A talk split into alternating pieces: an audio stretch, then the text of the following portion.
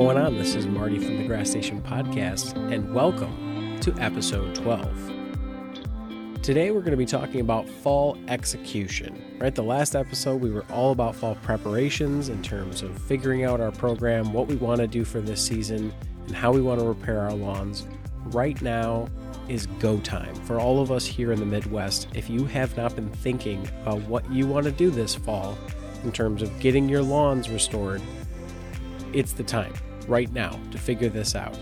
In fact, you should have been thinking about this for several weeks up to this point because we're running into our window for when it's going to be safe to get our seed down. Right now, it's already 62 degrees at night. Excuse me, 56 degrees at night right now. And that's fine for right now, but the temperatures are going to continue to get colder at night, and you'll run into some frost issues if we are planting grass seed at the end of September into October. So right now we're fine, but a lot of us are going to be planting Kentucky bluegrass.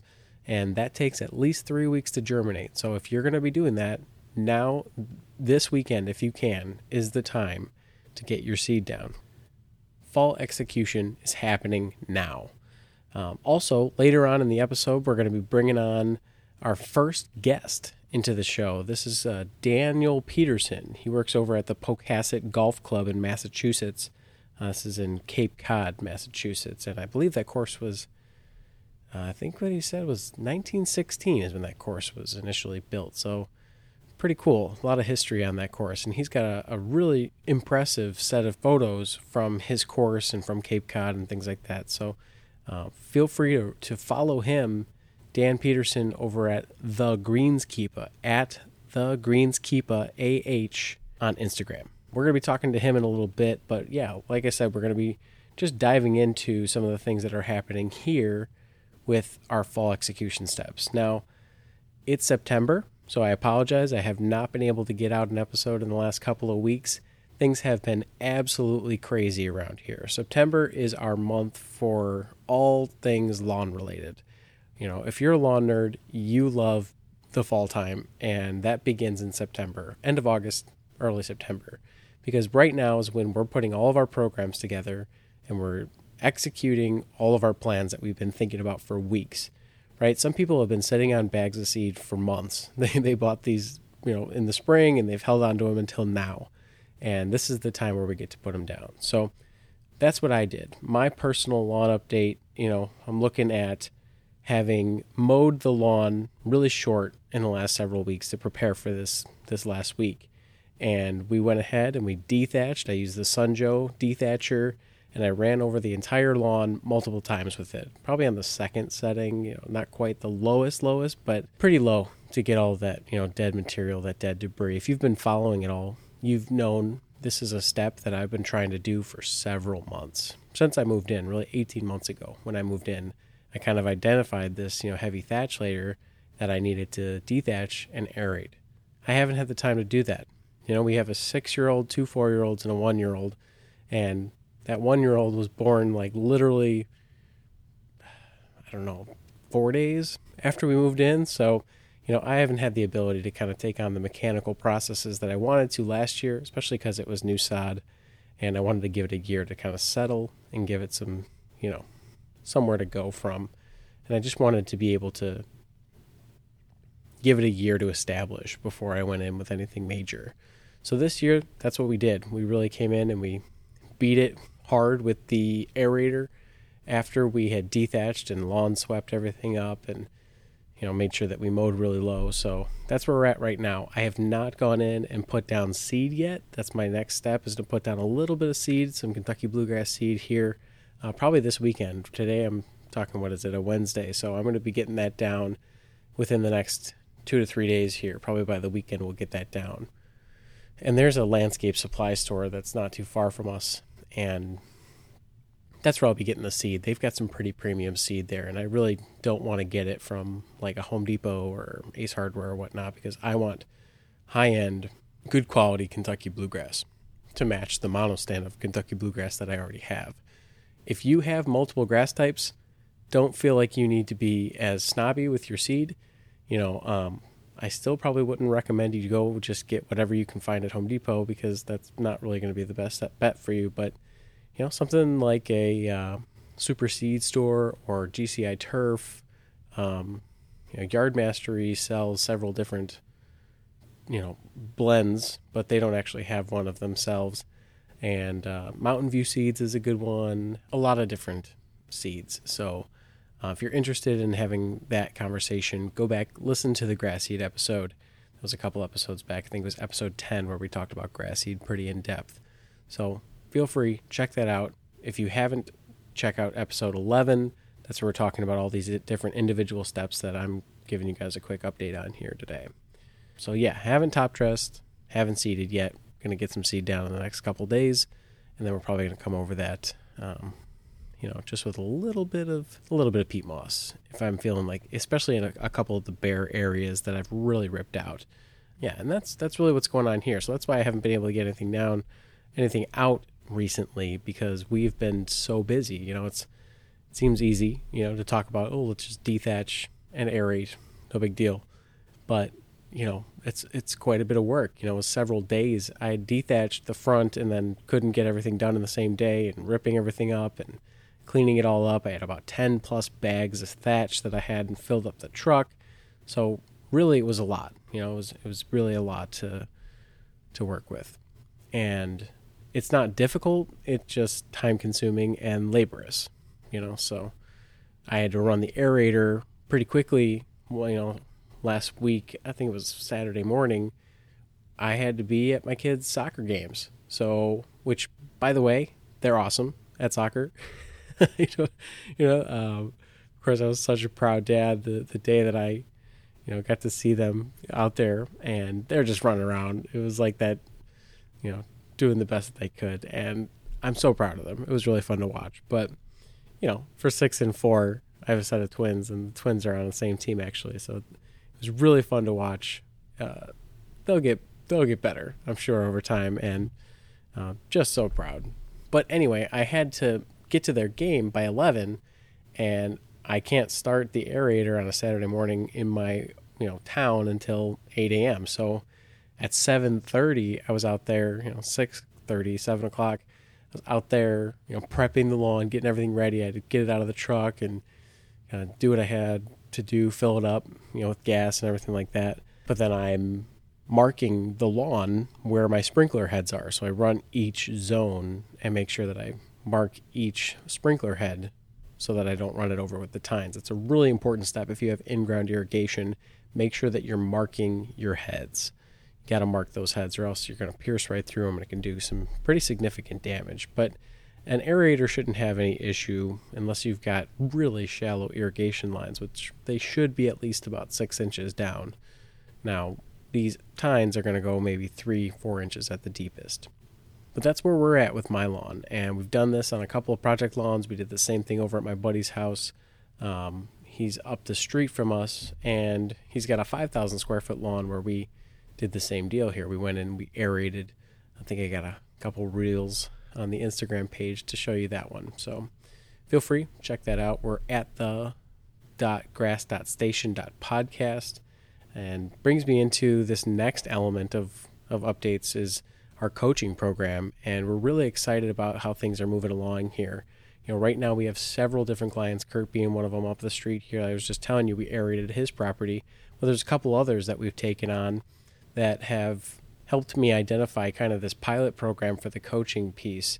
And we're building out something that we're going to be able to sell in the spring to whoever would like to do this program. Um, kind of focusing in on some new homeowners as well as some others that are just looking for additional help working through the lawns, kind of with the hands on coaching stuff. So that's being built right now. We're going to be able to offer that here in the spring. And the, the few that I am working on are in really, really good shape. And I'm super excited to see how these different project lawns are going to work out for our team of clients that are working through all of these steps right now. You know, we had a couple people that had to burn down the lawn completely a couple people that needed to regrade their property and re, you know uh, bury their downspouts and get their water management in place, get their irrigation in place. There are so many different people that are so many different pieces to these different projects that are going on. It's really exciting to see the transformation on a lot of these properties. So that's going to be coming up. I'm really excited for that. It kind of gives me this like I think it's just a good feeling, you know, that like all of these different lawns are right now coming into fruition and a lot of people are going to be able to look out their backyard window and just say, "Wow, look at the difference," uh, and that they'll have a nice established lawn for their kids to play on to to be able to, you know, work with this space a little bit better. But if you've been looking for a greener, healthier lawn and you've been seeking some guidance for that, and we've been working on a program together, I'm really excited for you guys to be on that next page where things are growing. You're going to get your first couple of cuts on it here in the next few weeks, and it's go time. So I'm really excited for you guys. And anyone that has not yet thought about what they're doing for this se- this season, get on it. You need to get on it. Last thing here are some behind the scenes stuff of what's happening with the podcast. Um, we've been really growing. We've been seeing a lot of uh, expansion, and it's really exciting, also kind of intimidating. So um, we're we're doing our best to stay on top of all the changes and all the things that are happening right now. For example, today we're taking on our first guest, which is super fun and super exciting, but it's a change to work with technology a little bit to get things you know working, and um, it's exciting for sure. And we're we're happy to see those transitions. We're also working with a couple of different vendors and hopeful to be able to put some recommendations out to the out to the world on some different things that I'm working on in the back end. Once they become available, I will absolutely let you guys know where we're at with those. Uh, hopefully, can offer a couple of discounts on a few really good products. So, without any other things going on right now, I apologize. I haven't had an episode out lately, but that's kind of why. There's a lot happening and everything's moving very quickly. So, there's a lot going on in the background right now. And if you ever need some real time, you know, interaction with us, like I said, the Facebook groups, the the Instagram page, TikTok, uh, they're all very good places that you can you can find me and kind of have that real time interaction. We've got stories from every day that I'm usually going outside and figuring out what's going on in my lawn or giving updates there you know, if you're waiting for a podcast to drop, feel free to check us out at one of those pages. I guarantee I've got a reel coming out or I've got some stories or or something that's happening in the lawn because there's always something happening in the lawn. But without any further ado, you know, let's jump into that conversation that I had here with Dan Peterson over at Pocasset Golf Club. This is the Greenskeeper. Hi, is this Daniel? Sure is. Hi, Daniel. This is, yes, this is Marty from the Grass Station. How are you doing? Good. How are you? Doing well. Doing well. Thanks for for taking the time to to meet with us and to do a little conversation here. Um, yeah, absolutely. So yeah, I just want to run you through a little bit of how I see this going, and then we can just really just kind of steamroll into the conversation. You know, my my goal here is to just kind of introduce you and bring you in, tell us a little bit about what you're doing, your your name, where you're from, uh, where you work and things like that. What brought you into lawn care? We've got a few questions for you and things like that. So hopefully, just you know, a pretty casual conversation about about the lawn in general. Great. Awesome. Awesome. So let's go ahead and, and get things rolling here. So tell me a little bit about who you are and what brought you into lawn care. All right. Uh, well, my name is Dan Peterson. I started working at Pocasset Golf Club as a kid in high school. Uh, I really hated it at Stop and Shop. I really hated it.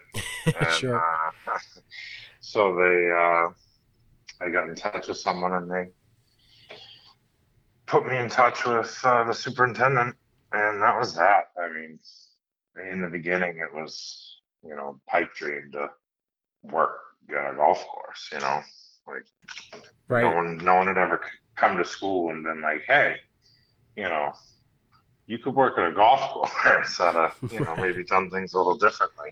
Sure. Were you uh, into golf a lot as a kid, or did it was it just something that you did for a job? I did. Um, I wish I golfed more, but I got into it real early. You know, five, six. Gotcha. Going to going to lessons with my older cousin, watching, playing. Um, Fun. It wasn't anything that you know, overtly like, oh, that's Dan, the golf guy. but, you know, I just, I always loved it.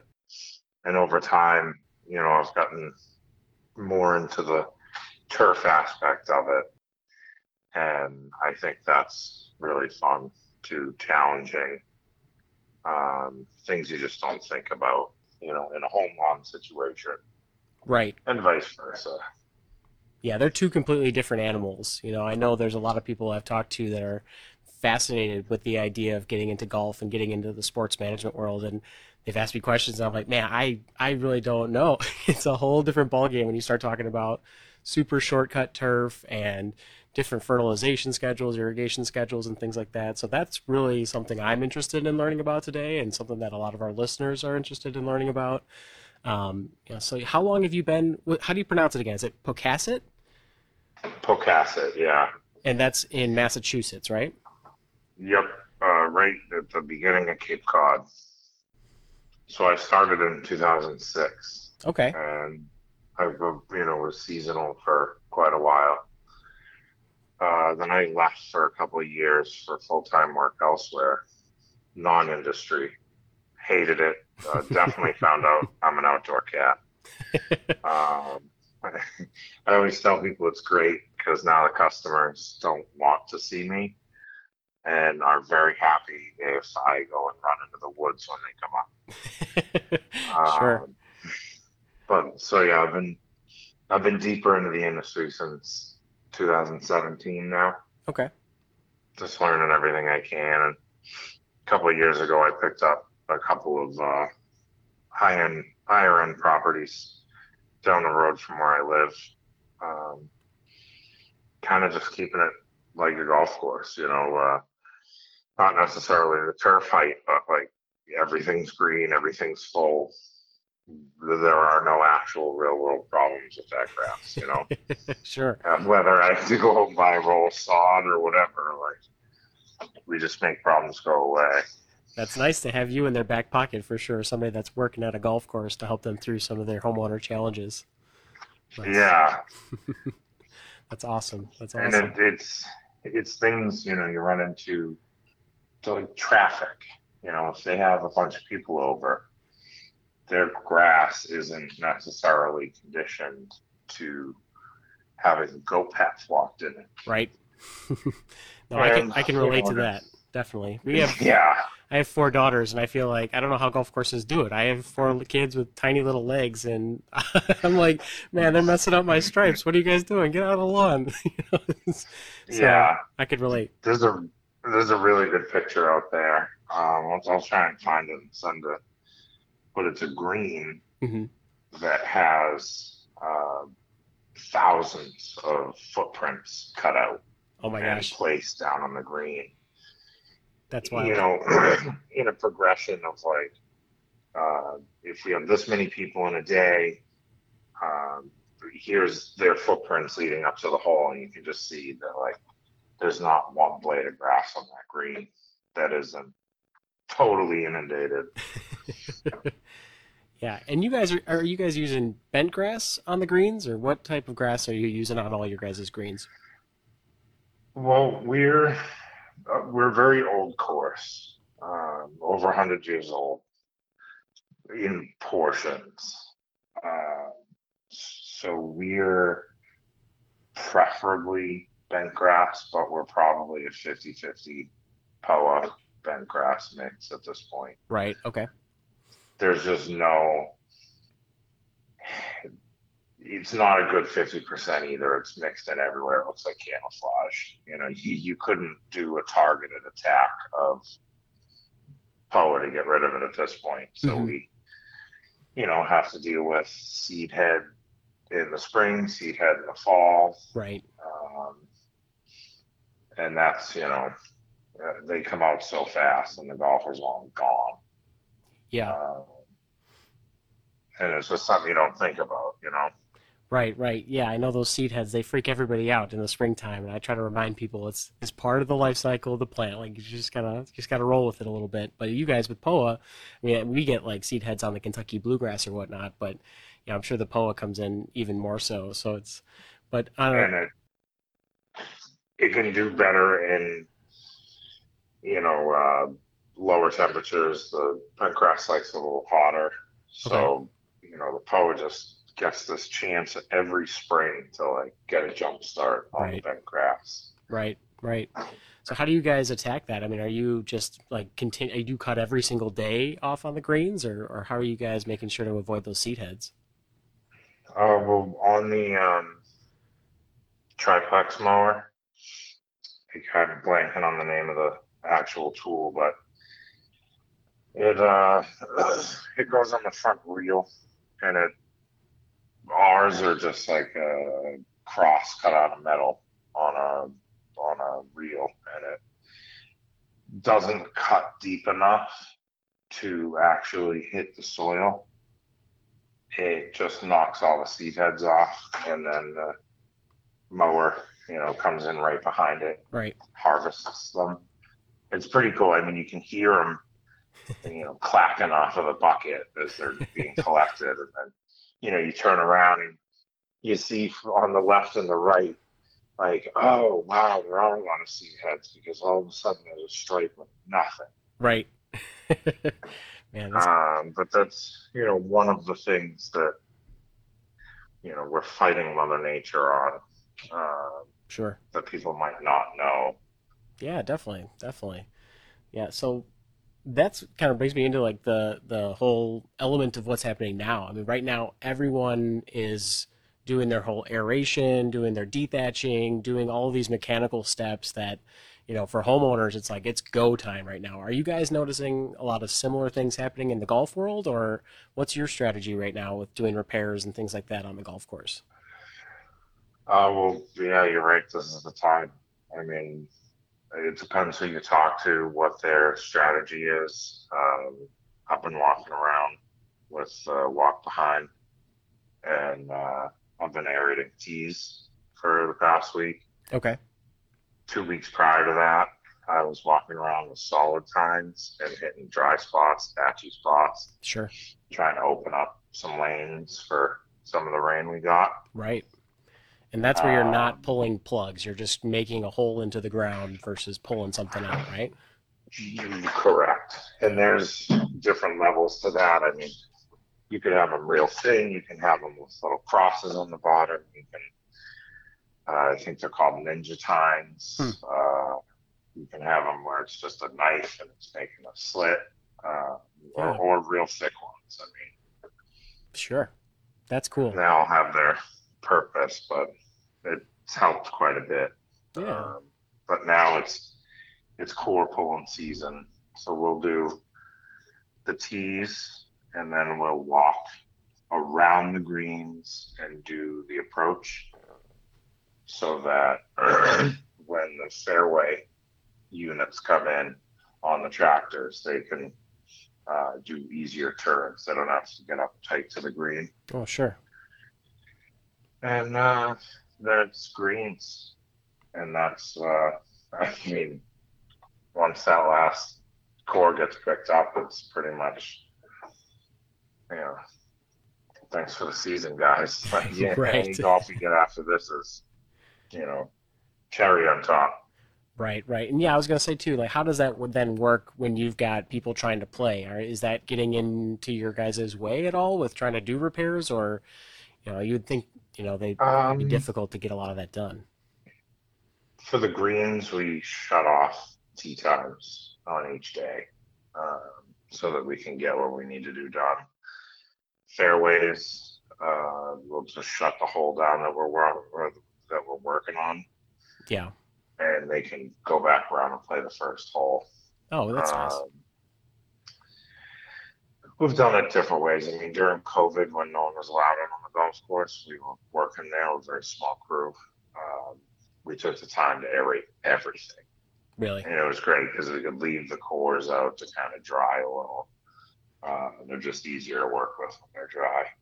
I've noticed that as well, and I'm dealing with that in my yard right now. It's I tried to pick them all up when I, right after I had run the aerator over it, and you know I had watered the night before just to make sure I could pull good plugs on it. I was like, man, these guys are not coming up. I have like a, wa- a lawn sweeper, and I was getting so Yep. frustrated with it. I was like, man, what is the deal here? These guys are not coming up.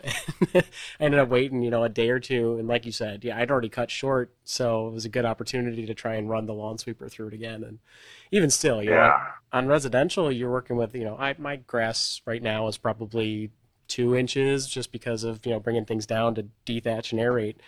But you know I'm still catching all of that grass in with the lawn sweeper, so it's not doing a very efficient job at pulling up those plugs. You, know, you guys on like the really short turf, I'm, it's probably a lot Yeah. easier to come in and scoop them up. And you know, you brought up short grass. I mean, if your rough is over two inches, you're probably, you know, hosting a PGA event. Uh, Right.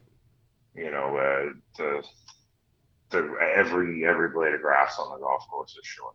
I mean, I I know the greens are way, way, way short, Right. but like the the highest we cut is like the lowest that I'll cut my house. Oh, really? Gotcha. You know, because it, it the turf handles it so much better. I mean, I only get two, two and a half inch. When it gets to the meat of the summer, I'll move up to three Yeah. at home and the other property. Right. It helps with disease identification and you know, it gives the gives the turf a chance to survive if you know we don't get a ton of rain, if we don't get a ton or if we get too much rain. Right. Um, gives you room to play. If you're always down at that on that nice edge, I mean that's been one of the hardest things for me. Um, because everything is cut so short and because it's you know being managed by a superintendent someone who's you know been in the industry for a long time and knows what what to look out for we're always spraying ahead of time for a ton of white grubs we're spraying ahead of time for uh, all sorts of disease and it's hard to practice identification work working the golf course. I would imagine just that. isn't Yeah. a ton Okay. I'm sure you guys are Yeah. using a significant amount of fungicides and you know grub stuff, like you said. Do you have any like active ingredients that you could throw at us for what you use for that? um, I mean everything. I mean you, you name it. Uh, just today it was fluazinam Okay. uh, mixed with Primo, which is a plant growth regulator, Right. um, and a little bit of uh, 4400. Mm-hmm. and that was around uh, collars and approaches and greens. We have a uh, big uh, mass golf senior am tour at the end of this month, and we're trying to, you know, slow the grass down, let Sure. it grow, you know, use the nutrients, you know, give it that nitrogen to let it, you know, personally grow inside, but not so much grow up Okay. Right. and take away some of the clippings around greens to Mhm. present, you know, a cleaner surface. Maybe we can get by without mowing for a few days, reduce the stress, and come into this tournament with, you know, a nice, strong green for them to uh, putt on. Sure. Sure. I'm sure that helps them out. They they appreciate that kind of you know effort that goes into it beforehand, so that then when they get there to, to play their their sport, that you know they've got a nice putting surface to work with for sure. That's cool. Yeah.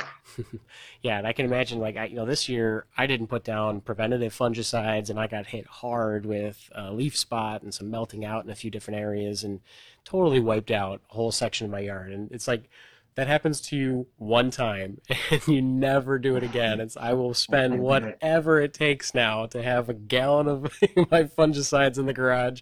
I am not messing around with it anymore. I'm sure you guys do this preventative game all season so that you don't have to learn the hard way that a section of your course just got decimated by something.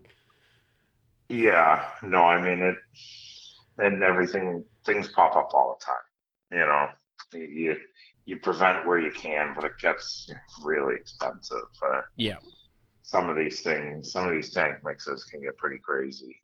Uh, what my boss is a fan of doing is um, taking two, you know, pesticides or fungicides or you know whatever, uh, two different modes of action, and applying a half rate of each one in the same tank as kind of a, you know, like buying uh, Budweiser and Bud Light for a party. Like, you know, I want to make sure everybody's happy here. Sure. Well, a Except, you know.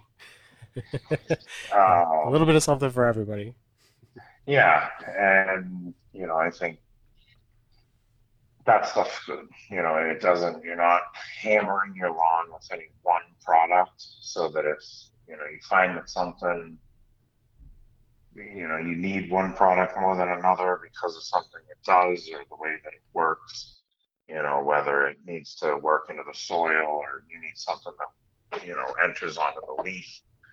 Um, it allows you, you know, to keep both of those in rotation. You know, Right. you're not using anything too heavily. Yeah, I'm sure that helps. And it also reduces the amount of times that you guys are out there spraying it too. If you're doing tank mixes, then you're able to put multiple products down at one particular time and not have your personnel out there spraying multiple times different things. You know, you can kind of attack it from that strategy of I've got X number of guys out there, I've got X number of pieces of equipment, you know, and how do we make sure that we get all of our preventatives down and also, you know, make sure that we're not working guys until, you know, 15, 16 hour days or whatnot. I can't imagine like working the scheduling. That must be a really, really difficult job for them to kind of put everything in place for what the what the lawns need and how to manage that with how many guys you've got and what kind of equipment you have.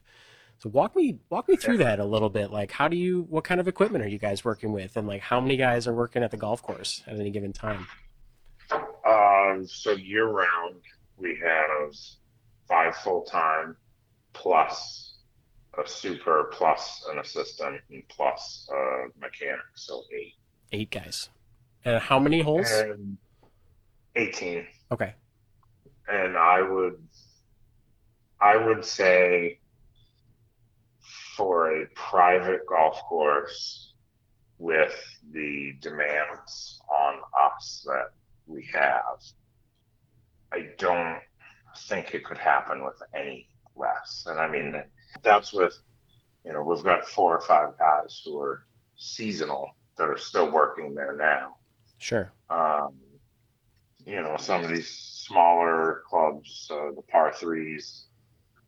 Um, you know, I know uh, over at Holly Ridge, which is down the street, you know, he's working with a handful of retired guys, and that's great. That, you know, goes towards the expectation management Right. um, you know, a member will text my boss and say, "Hey, you know, this golf course is mowing fairways on Saturdays. Can we start doing that?" Well, no. The- that golf course costs hundred thousand dollars a year to be a part of, and you know that's another fairway machine, which is seventy, fifty, sixty, seven thousand dollars Exactly, right. uh, a, a person to run it, a, uh, a person to clean up after it. Uh, if you're running one, you're probably running two. If you're running fairway mowers uh, three or four times a week, you're actually probably running three or four fairway mowers. So, Wow. I mean, the cost goes up. Yeah. And if you're mowing that many times, there's that much more stress on the plant, which is that much more spraying. But like that's that's tough when it comes to getting people in and scheduling them. And Right. what I've seen work the best is just a set schedule. You know, we come in six to two Monday through Friday, and then three hours on a weekend to do course setup. It doesn't it doesn't behoove anyone to work those 15 hour days. Like, if you want to, go ahead. Put anyone down. Sure. like I've, I've done it myself. I've done it in other, you know, in kitchens and whatnot. Right. It, if you're doing 16 hours of work, it just means that you need to hire someone else. Absolutely right. Because there's, if you do it once, you know, when we're aerating and I stay late, that's one thing. But if I'm staying late to mow step cut, Yeah. well, we're getting rid of the step cut, or we're going to have to find a way to hire a guy to do it Right. because the return on having, you know, a skilled labor doing something like that just doesn't, you know, doesn't compute. Yeah, and I bet it also And- plays into the cost for the players too. I mean, if you've got all these things that need to happen on the back end with maintenance and extra equipment that needs to be purchased, that price per game is going to go up. You know, it's so you. I guess you want to be careful. I'm not sure. I don't know the the, the marketing strategy behind how these golf courses work, but yeah, no, and I mean, we just we just bought a new aerator. Our old one's 20 years old. So if you have a really good mechanic, you have, you know, staff. Well, most of most of the guys at the golf course have been there for 20 years. So they're the same people are using the same equipment every year. They're That's a huge with help. it. They know it, so it can last 20 years. right. So, you know, next year it's going to be one of the fairway mowers. And the following year it's the other fairway mower. And the following year it's the collar mower. Like within the 20 year period, every single year we have to buy new stuff. I mean, we need new golf carts because they're 20, 25, 30 years old. Like, you know, they don't really fit the need of what we're trying to do. If we cut 150 trees down a year, uh, which has widened the hole significantly. 25 years ago, we had an irrigation system put in 3,000 trees ago. So it's set up for, you know, narrow tree lined fairways that we don't have anymore. you know, and they want they want grass wall to wall. And so there's always there's always something. Uh, we're lucky the way we do it, um, being a private course that the members actually own a piece of. It keeps membership kind of low. Um, you know, it's not like a gym membership where you don't tell the guy what equipment to buy Sure. um, and it's it's worked for us. We've, we've been very very lucky. But you know, they also want to get out at 7 a.m. and they want to have a full tee sheet until 5 p.m. and they don't want to hear any of the equipment. Sure. So, Yeah. so you tell me, like, we'll we'll hire 100 people and we'll have this done at 8 a.m. Right. Or you know, we'll get done what we get done, and you know, Right. Yeah. that's that. Right, definitely. Uh, That's got to be a big challenge, though. I, I can imagine how that would because the players they want you know certain environment, but also you guys as the turf managers are like, there's only so much I can do here. I got to mow 18 holes. You know, I got to get out there and I got to do patchwork. I got to get out there. I got to aerate. I would love for you to have a peaceful, quiet you know round of golf every time you want to get out here, but. Sorry, if you want the if you want the lawns to look good, if you want the greens to look good, we got to put some work in. You know, it's Yeah, I mean, we'd would like to needle time the greens Mhm. once a week, but you know, right. once a summer, I guess will be the. You know, we did it twice this summer, Wow. Okay. and it makes a huge difference when you're uh, cutting cups. You can see where you know you got a real good strike, and you got a real deep hole, and now it's all roots going through it. Like, It works. Yeah, definitely. Walk me through a little bit about your guys' schedule for irrigation. Like, how does that work to make sure that like the course isn't soaking wet when guys get there? When do you guys run your sprinklers? Uh, well, that's also kind of a personal uh, to each superintendent. Okay. The last one we had had that thing wet from front to back, side to side. If it if it was a heavy dew morning, it was no carts. Like it was Right. Right. it was wet, but he didn't lose as much turf to wilt, or you know, not necessarily lose it, but you know, weakened areas. hmm A lot of tracking now. This guy now likes to drive the course down, make it play a little faster, play a little truer, um, stress the plan out a little bit more. Uh, you know, kind of cull the weak grass out hmm and find the trouble spots. Um, and so you kind of work with, you know, what Mother Nature's going to give you. right. We're in a weird spot with, you know, we have a canal running right by us, and it really does affect the weather. Um, Really everywhere else gets rain, we don't. Interesting. We get rain, no one else does, and it's you know, like it. It gets difficult when you know your whole plan is for you to get rain on Monday, Tuesday, Wednesday, yeah. and you don't water for the end of the week before or the weekend. And then between Monday, Tuesday, and Wednesday, you get a third of an inch of rain. Right. oh my gosh. And it's like, okay, I needed like two inches of rain. Like, I, I needed more than a I've- third. yeah, like I've, I've made room for all this water, and now Right. there's no water. And yeah. So now you're running around, you know, throwing wetting agent down, spinning heads. Yeah. Um, we kind of sometimes you know it's coming. I mean, a hurricane, you know the rain's coming. Right. Yeah. Um, we're expecting some rain coming up the next couple of days. So, you know, we ran it for six minutes tonight. Every head, six minutes takes us the better part of the night. Okay. Um, it's a little older system. It's, you know, some of these guys can turn on whole fairways, but Yeah. And so like the idea there is you're prepping the soil to kind of absorb the water. Is that is that what you guys are doing? Because I try to do this too, and I know it's going to rain. All my people in the neighborhood, they're like, Marty, it's going to rain. You're going to get a ton of rain. Why are you watering your lawn? And I'm like, well, if it's not like kind of wet, then it's not going to absorb. It's just going to all run off. So is that same practice like what you guys are trying to achieve there at the golf course? some of that and you know if if you know everything got water then whatever water gets on top of that is great Yeah. Yeah.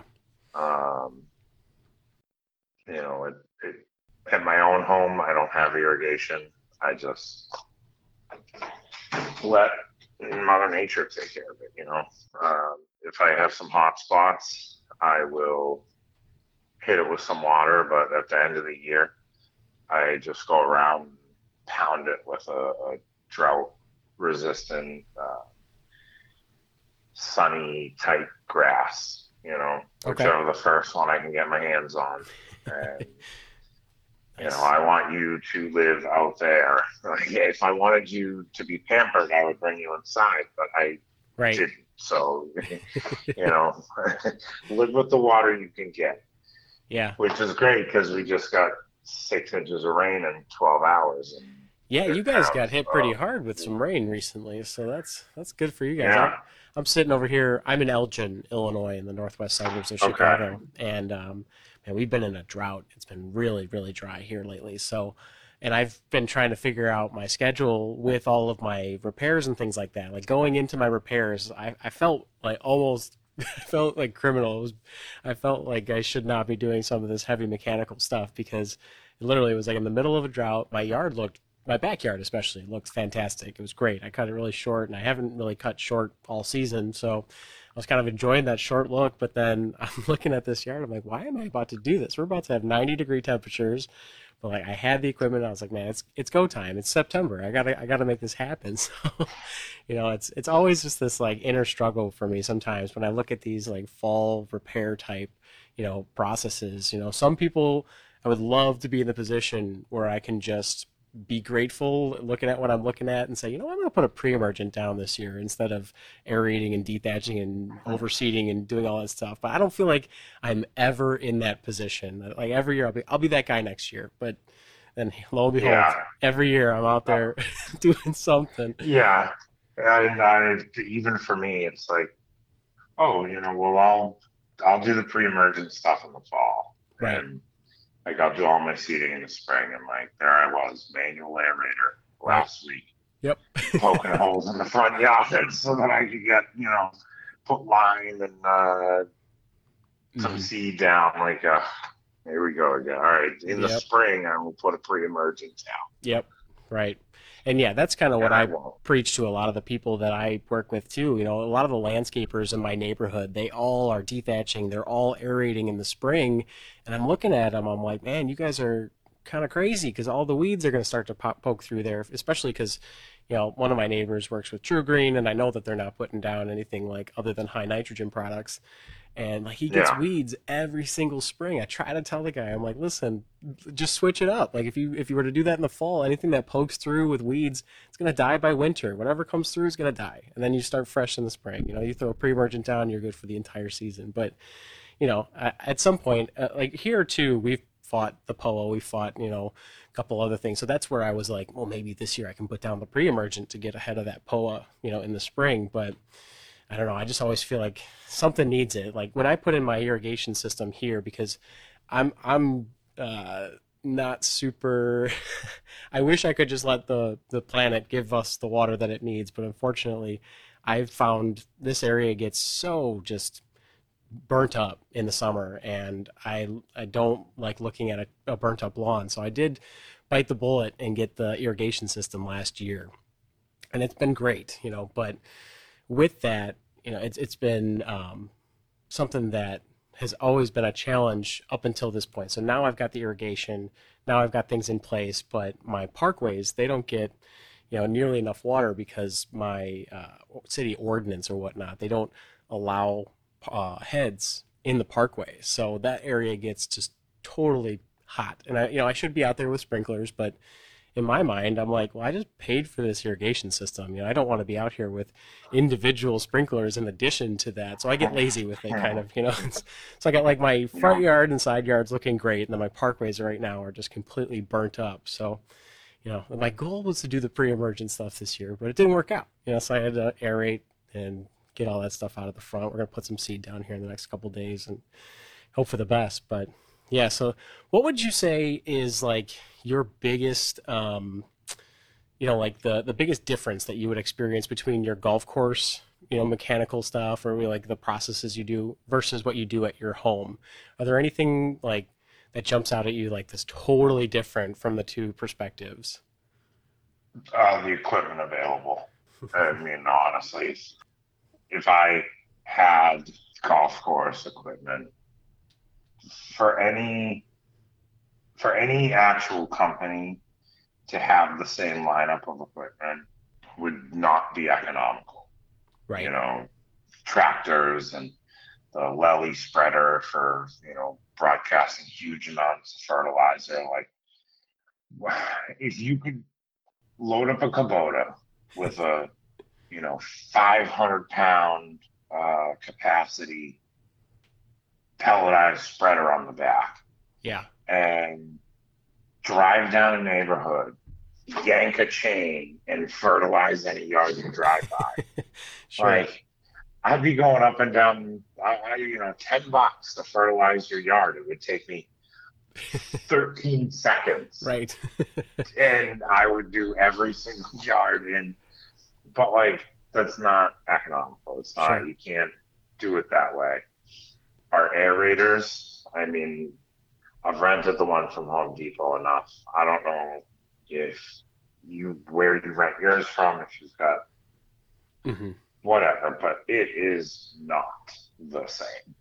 I can imagine. Yeah, Yeah. I've I've tried like the Ryan aerator. I tried the Classen aerator. They're you know Yeah. very similar to each other or whatnot. But I see some of the stuff on Instagram. I see some of the things that you guys do in the golf courses, and I'm just like, that's cool.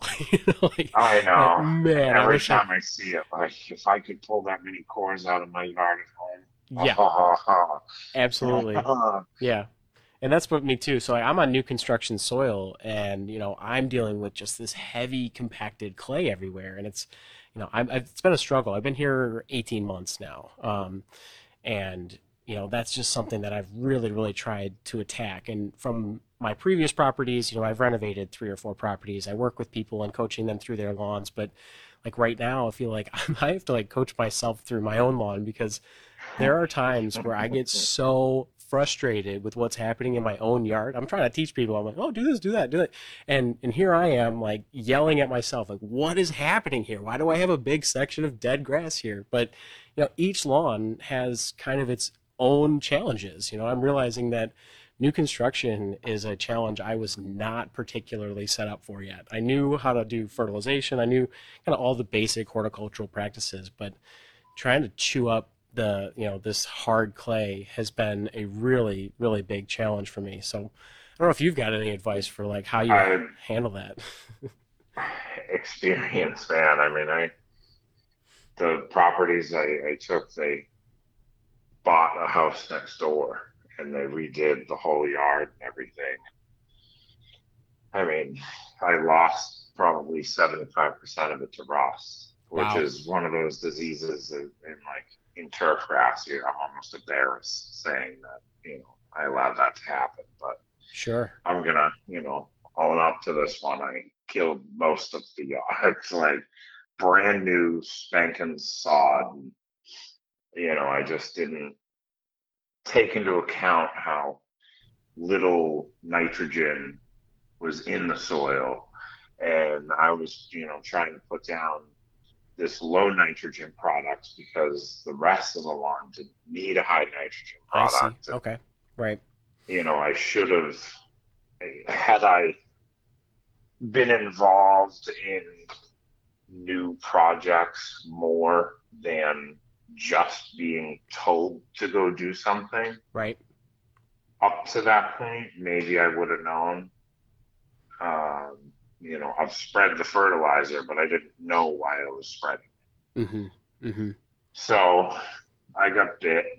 Um, but it's, you know, it's just grass. It's one of those things you figure out. You say, okay, you know, the rust isn't the worst possible thing.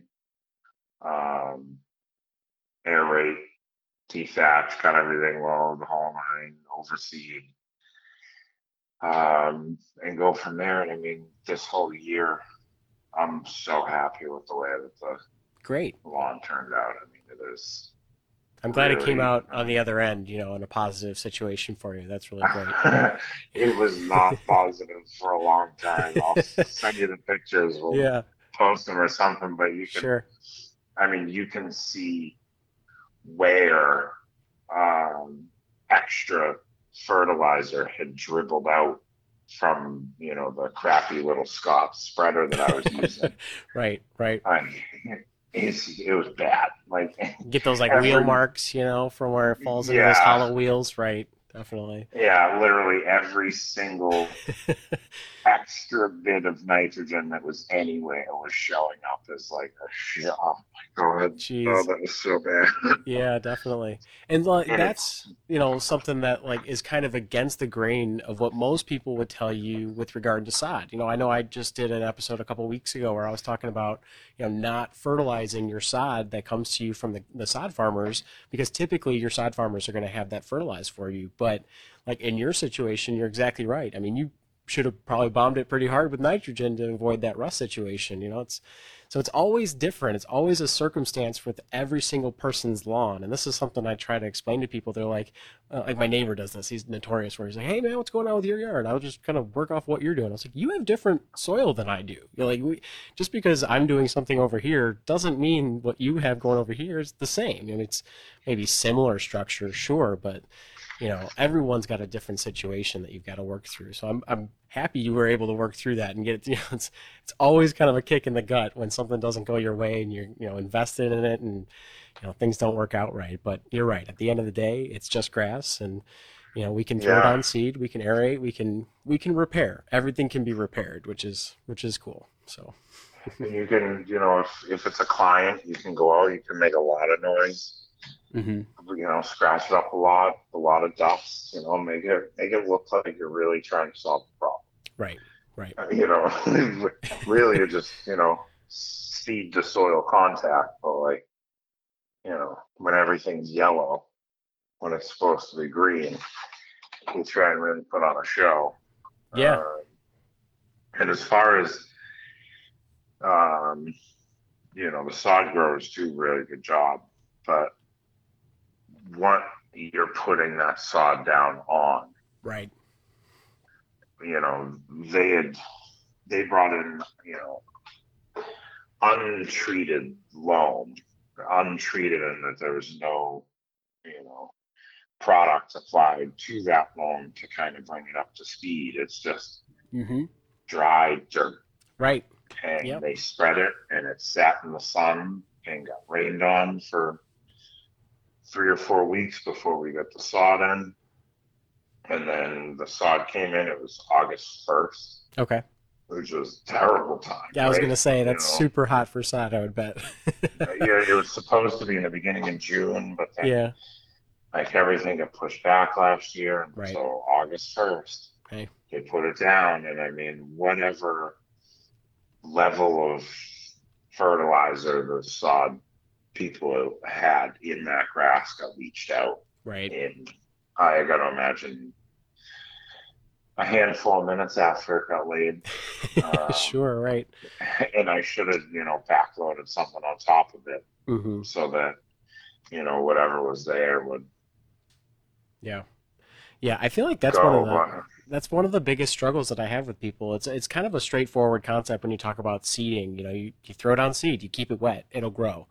But there's so many people giving terrible advice on sod that like this is a piece that I feel like I really need to dive deep in at some point and do like a full on episode for it because you know, like you said, Oh, prepping, yeah. prepping the soil, that's huge. Everyone just says, Well, I'm paying somebody to bring in five thousand dollars worth of sod. Isn't that enough? Like, no, absolutely No, like it's no.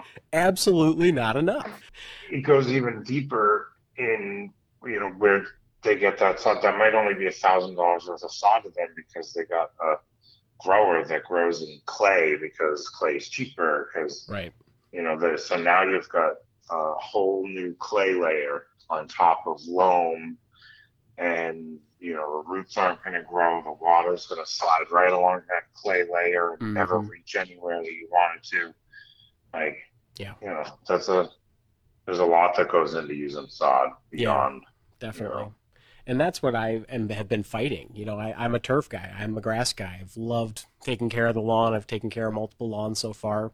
But the biggest challenge that I've had is a completely resodded property. It's a new construction, so everything is new sod. And it's it's honestly more difficult for me to manage this property than it was on my like house that was built in 1971. You know, like that one I oh, aerated, aerated the heck out of it, and I just threw down a bunch of seed and water, water, water, and that soil was nice and rich and black and ready to go. Whereas this is, you know, they backfill with all sorts of garbage. Yeah, it's, yeah light tan dirt it's terrible. Yeah. And the pH is all thrown off because they've got rock everywhere and it's limestone rock. So uh, I'm dealing with that. You know, I'm trying to bring down the pH, whereas in the Midwest, typically people with established lawns are trying to bring up their pH. So it's, you know, it, it's a mess. yeah yeah same with me i'm trying to bring mine out i just put the lime out i was down around Yeah. You're trying to Uh, bring yours yours up. six. Yeah. Okay. yeah What's your pH at now? Uh, it was six point one. Okay. Well, uh, I just had it tested recently. Mm-hmm. Uh, Yeah. so obviously, I mean, it needs to come up Right. What's your ideal range? I, as close to seven as I can get. I mean, it, it's one of those things. If you can, each each one on the pH scale is in a magnitude of a thousand, I believe. Okay. So it's not, you know, seven to six doesn't sound like a huge change, but it's, you know, the way that it's counted, it's you're actually a thousand parts Right, off right. from being neutral. Sure. So if I can, you know,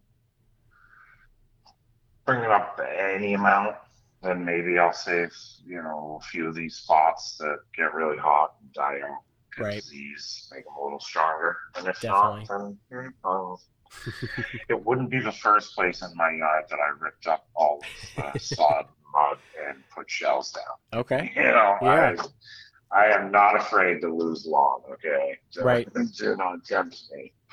Yeah, and that's it's honestly too one of the areas that I have to coach people through as well. Is I'm doing it right now with a buddy of mine, and um, he's got like clumping fescue everywhere. I was like, rip it out, dude. Just get it, get after it. He's like, okay, Rip it out. yeah, just rip it out. And then he, If it's if it's not growing, then yeah, just don't make it. exactly. Like, and he and I got there.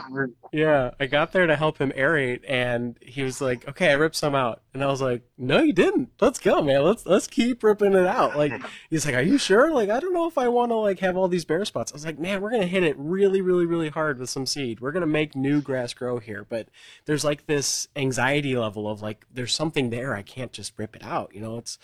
But yeah, I, oh my god! Uh, when we got here, my wife and I got to this house uh, three years ago now, I think. The first thing I said, I was like, I'm going to Roundup this whole yard. she was like, You're not going to Roundup the whole yard. Yeah. Like, here I am in a backpack sprayer, you know, Yep. pumping away, you know, right. killing everything in the yard. Yeah. You know, when her father comes by at one point, like the whole lawn's yellow, like everything's yellow. It's like it, it looks bad, and I'm like, no, no, no, no! I swear to God, I know what I'm doing. Yeah. Right. Just give Yeah. me some time, and like, Exactly. you know, I even um, another funny. Um, my wife's a trooper. Uh, I love her, All turf but she turf doesn't wives understand some of the things they're their own special breed. The turf wives are are special people that you know keep us going. They have to have some level of understanding for the chaos. You know. yeah, like when I uh, when I did that, and then I poked all these holes, and I brought in a couple of different types of grass. And one of the things I did was an annual ryegrass, Okay. just a big bag of it's going to live and then it's going to die. Right. Exactly. and and I, I had a very specific reason. I wanted it on a little hill right off of our back deck. Okay. Um, not a very big hill at all, but you know, high traffic. Mm. We were going to have to walk over quite a bit um, while it was growing. You know, I needed something in there that was going to keep that slope, that was going to keep the soil Yeah. and you know it's called the nurse grass. It, it kind of comes up first. It holds the nutrients, it holds the water at the level that the other smaller grass plants can get to. Sure. Okay. And you know all of that in my head. my was still back on, you know, did you just say that it's going to die? Yes. like on purpose? Yeah. Right. Um, yes. Yeah. Yes, I did. Yes, yes, I did. That is exactly what I bought that for. But in that process, did you also put down like Kentucky bluegrass or any other fescue blends? oh yeah, no, I, Okay. yeah, I had the I had the mix that I bought for Got the yard, Right. but on top of the mix, I put you know Yeah. the And- ryegrass down just to get you know roots going, Absolutely. in place. And that's a really good strategy. You know, I, I've I've seen people do this a lot. Where a couple of my friends that so for me, I'm in a unique situation with the Kentucky bluegrass sod. I don't want anything but Kentucky bluegrass. You know, I don't want to right now introduce a different kind of you know monoculture of, of grasses. I've got all Kentucky bluegrass. So, but with 95% of the people that I work with, they're in houses that haven't recently been sodded. Some guy put down a little bit of this, some guy put down a little bit of that. And so I almost always will tell them, hey, make sure you've got a little bit of rye in there, especially in like a, a full dirt situation, because that's going to germinate in like three days, you know, and then you've got something Yeah. to hold everything in. You're going to hold the moisture in. You've got roots establishing. And then, yeah, whether it's perennial or, or annual or whatnot, but yeah, if you don't ultimately want that grass there, it's a great strategy to get it in there. It'll grow for a season and then it'll die. I'm with you on that one. Yeah, no, because it, it was it was a uh, bluegrass heavy mix that I wanted up close to the house, Got it. and uh, so I knew it was going to take forever. I mean. Right. Yeah, Ugh, Yeah. What a what a bad attribute to that grass. absolutely. Um, I hate that about grass. It takes like four weeks to even see the grass. It drives me crazy. Yeah. Yeah. And so I, you know, I knew it was going to take forever, and it was Right. the area was going to get trampled, and you know, the, the I'm sure you've seen it. If there's a little grass there, people won't walk on it. If there's nothing there, Walk I mean, right over it. that's- their path. That's where they're going. Yep. No, 100%. well, if anything, I'd have liked you to have walked on the new grass. And, Please. You know, toughen it up a bit and stop walking on stuff that's just germinated. Right. Please stay off the grass. Please. I this is one of my wife's biggest triggers is when I do a lawn renovation, I've got caution tape up. She just doesn't understand it. I don't know. It's and she's not alone. I remember when I did it back in my last property, I had neighbors like, "Hey, that looks kind of tacky," and I was like, "Yeah, it kind of does, but it's also temporary." And I also spent several hundred dollars on making this come through, so stay off my lawn. You know, Yeah. so If I didn't look out and see you walking your dog on my lawn, I wouldn't have to Yep. stop you from walking your dog on my lawn. Exactly. Right. And, you know, for the most part, I'm very courteous as a neighbor in that respect. You know, if someone's got a dog, as long as they don't leave, you know, poo on the ground or whatever, then that's fine. But Yeah. when I'm trying to seed, when I'm trying to establish, that people aren't naturally lawn people like we are, you know, so they're not going to think, Yeah. oh, maybe this guy doesn't want me on his lawn. It's not a big deal to them. But, you know, like you said, if you've got this fresh baby grass that's just poking its head out for the first time ever, and, you know, we've got a whole yard of this stuff, please stay off of it. Yeah. not- nothing says that like a bunch of big yellow caution tape. Yeah. Yeah. Something bright. Right. Because I got to tell you, nobody on a golf course can read a sign. So Isn't that ridiculous maybe, too? maybe- Man, yeah, I'm uh, same deal. It's like when I had just like a little string up, people got their dogs like caught in the string. I'm like, "Hello, please." Like I'm trying to be subtle here, but it's very visible. You can see it. Don't let your dogs on it. I was like, "I'm sorry." Yeah. My wife's name is Shannon. I'm like, "I'm sorry, Shannon. I there's nothing else I can do." I put in the big like 4-foot stakes. I had a whole thing. She's like, "It looks like a crime scene." I was like, "Well, sorry." Well, it's going to be one if people keep walking on my grass. That's right. That's right, exactly. And yeah, normally I'm not like that, especially as of late too. You know, I haven't done a whole lot of seeding projects in general just because I have four kids and trying to keep them off the lawn is a nightmare. So as much as I can, you know, I try and chop and drop, you know, sod where I can and stuff like that. So, you know, it's always a struggle. It's always something going on, but yeah. But no, I mean, I generally, I mean, also, you know, where I, you know, work at a golf course with all this grass, like right. singular pieces of grass have really lost their meaning to me. Like, Sure. you know, there's no pooping, no peeing signs all in the neighborhood. It's like, Yeah. sure, whatever. Like, specifically use my lawn. It's probably very nice for the dog. Exactly. Looks like an old dog. It's got old hips. Mhm. You know, get a nice fluffy patch of grass under its feet. Yeah, like, definitely. what do I care? I'll take the cup cutter from work and I'll cut it out if I don't like looking at it. Like, Yeah. Yeah, definitely. I can fix this. Don't, I don't worry about it. Yeah, definitely. That's awesome. People always come over, you know, I, I, I don't want to park on the lawn. Well, I, that's what we have it for.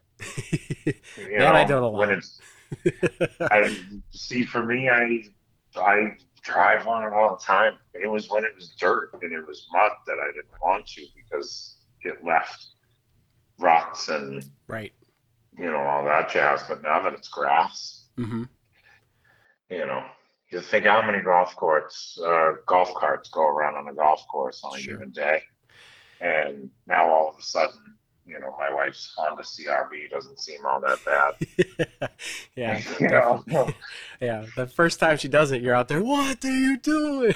Now it's like, yeah, you know, it's just we'll come at it with the with the aerator later this season. It'll be fine. yeah. Well, now it's like, uh, you know, I'm driving my car around to the backyard so I can wash it off instead of, you know, bringing the car to the to the spigot instead of bringing the hose around to the car. It's like, Right. all right, fine, go ahead. I don't care. Uh, yeah. That's admirable. So i mean like from from my perspective i have a hard time with that. So when i um one of my neighbors had done like a patio in their backyard and the space between our two properties is really narrow. So the company that had to end up doing the work they had to drive on on my part of the property and i was out there every day like just like a hawk watching these guys you know? I felt like kind of Yeah. a, kind of a jerk but also like hey you're on my property so i'm going to watch what you're doing. Um, and i'm still dealing with some of the ruts that they had put into the yard. And now it wasn't super wet um, and it wasn't like you know anything other that they, they had put down boards too in Yeah. retrospect, I almost feel like the boards made it worse because now I have like a six foot like section that's a little bit lower than the area just adjacent Oh to it. yeah. So oh. no, I mean it. yeah, That makes a big difference. I mean, mm-hmm. rolling is huge in Yeah. the golf world now. The, the technology on the roller, I I might do a supplementary episode for you on rollers because All right. favorite.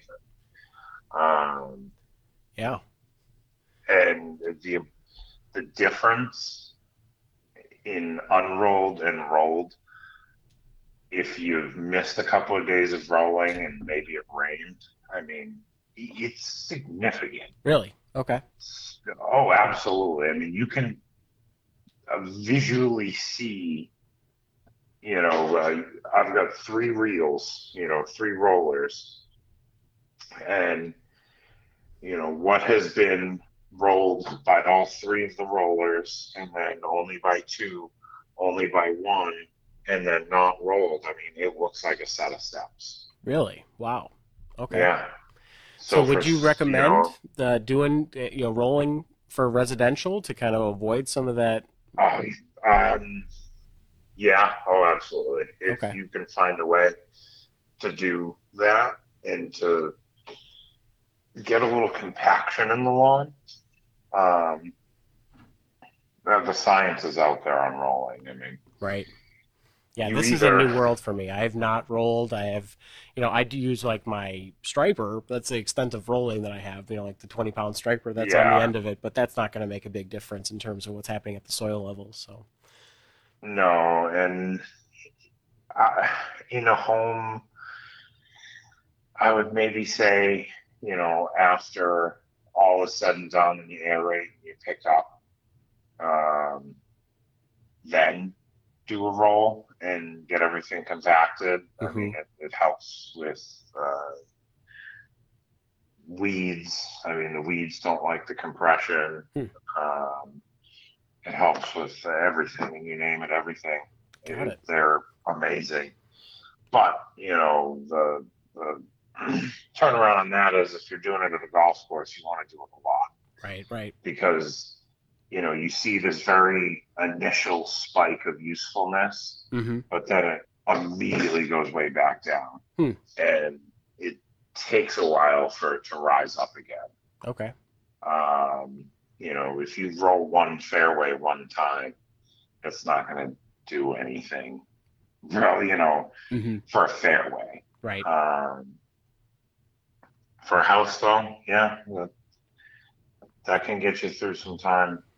Yeah, Um, I would uh, recommend that. yeah. Because I've been battling this one spot in my yard literally now for a whole year, and I've just like I've added a little soil on top of it just to like kind of even things out. But I'm like, man, there's got to be a better way. there's got like I feel like Yeah, this guy had no idea what happened to my yard, and I'm over here stewing about it for over a year. you know, but, you know, and I'm trying to fix it with like, you know, trying to do everything in my mind that I can think to fix this. And now it's just, you know, a little a little dip in the area. I've gotten, you know, through the, the season with it. I've added some soil to kind of bring it up to, you know, you know, the same level at least. But yeah, I was like, man, you are never allowed to put, you're never allowed to get another patio. I'm sorry, like, it's just um, not gonna happen. for something like that, you could also you could aerate and top dress. Yeah. Mm-hmm. Got it. Um, aerations is always a good. Yeah. You know, if if Yeah. someone blows a hose, it's you know aerate, top dress. Mm-hmm. um, but yeah, again, we're back to the equipment thing. Like, if I could have a roller, Yeah. like what a what a dumb thing to buy. Like, I, I guess if I win the lottery, I'm gonna own a roller. Like, Sure. And so like That'll when my wealth status symbol. yeah. And like the kind of roller that would make a big difference is not really something that the average homeowner could get their hands on. Is that right? Correct. Yeah. So there's obviously the the black barrel with the um, metal handle that you fill up with water. Right. That that could help you. You know, if you're doing it after you aerate and the ground's been shook up a bit, and yeah, no, that that can help. Okay. Um, you could talk to a paving company Okay.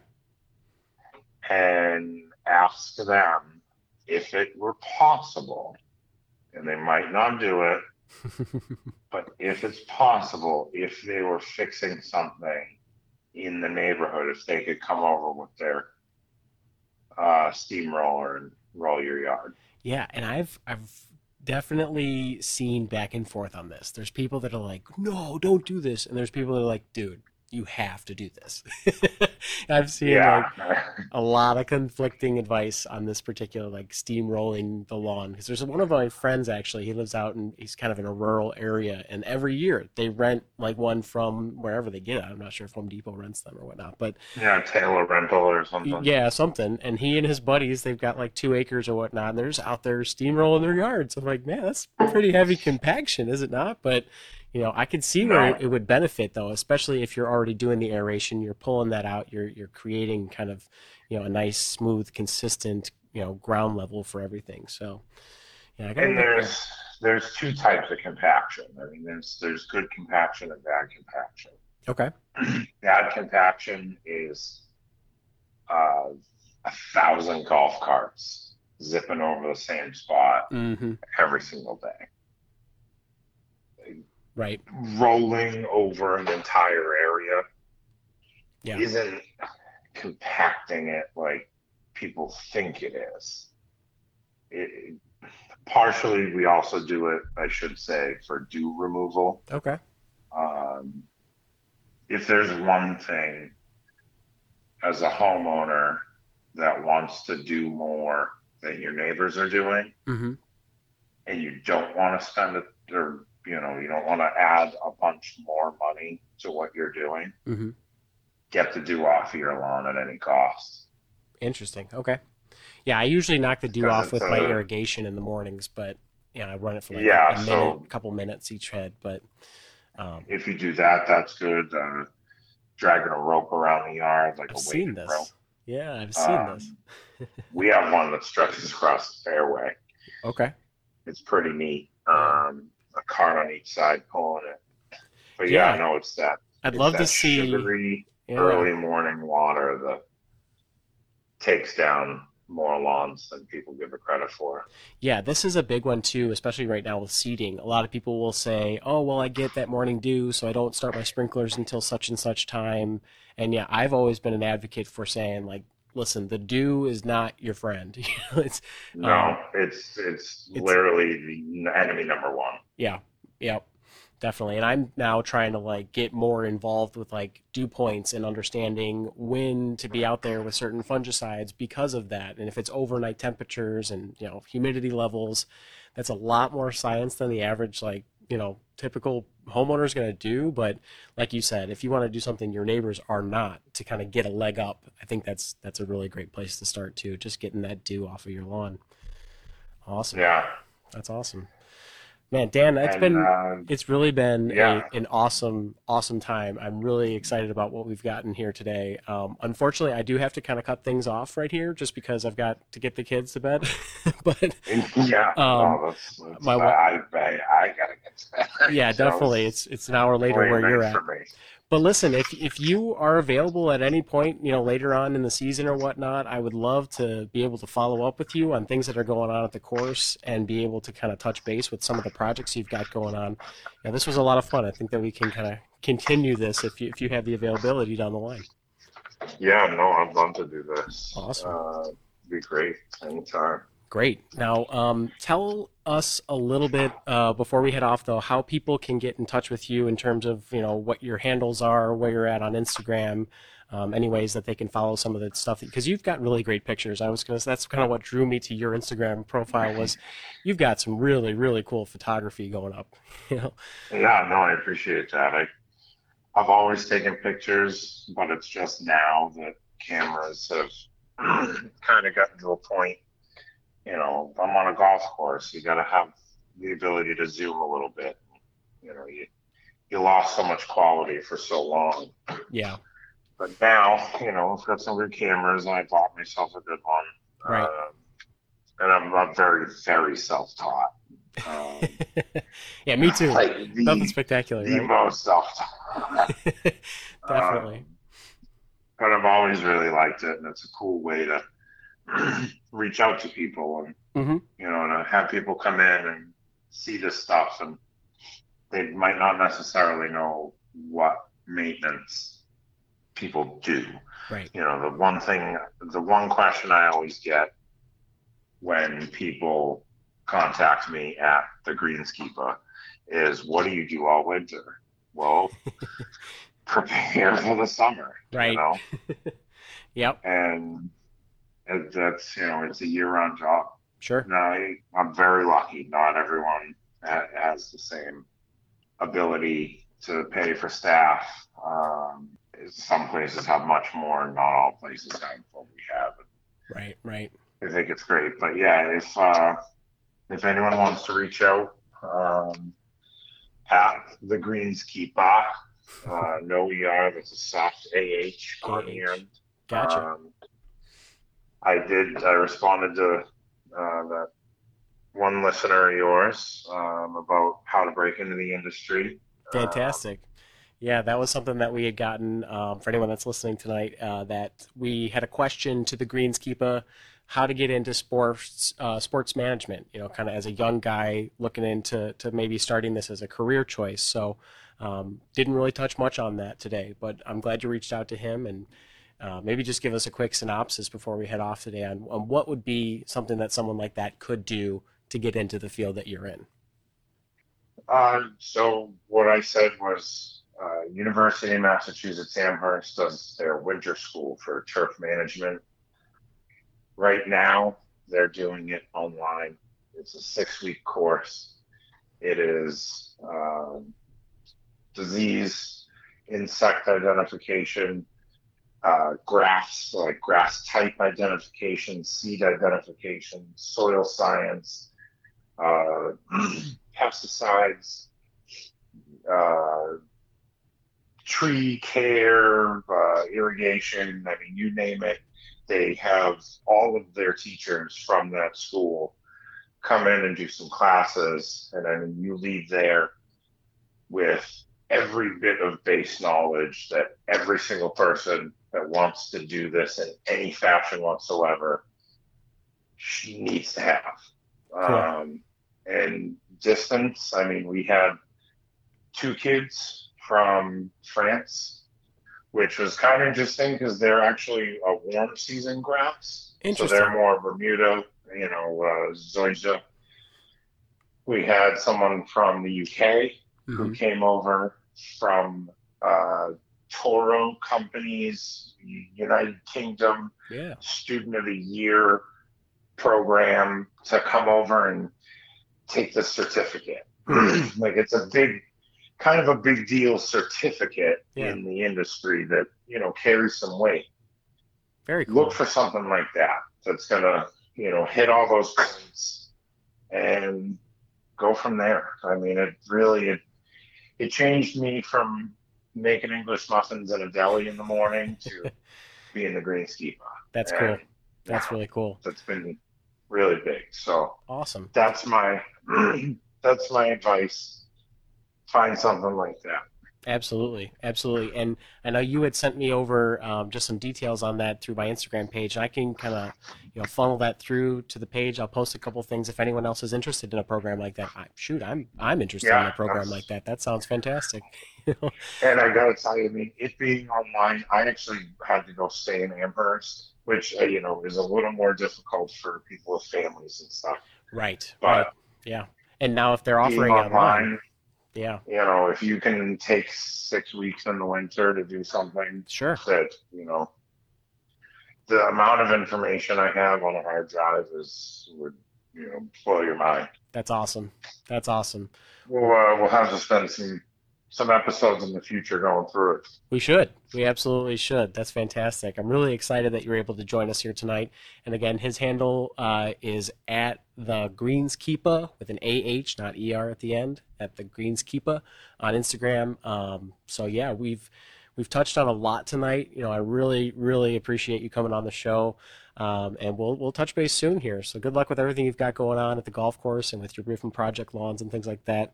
Or hopefully everyone's going to start to kind of go into a you know cruise mode here as we, as temperatures get a little cooler and we can ease up off of the uh, you know the mechanical stuff. So um, remember, start tagging the trees now because once the leaves fall, they're all going to look like the dead one you eyed all summer. All right.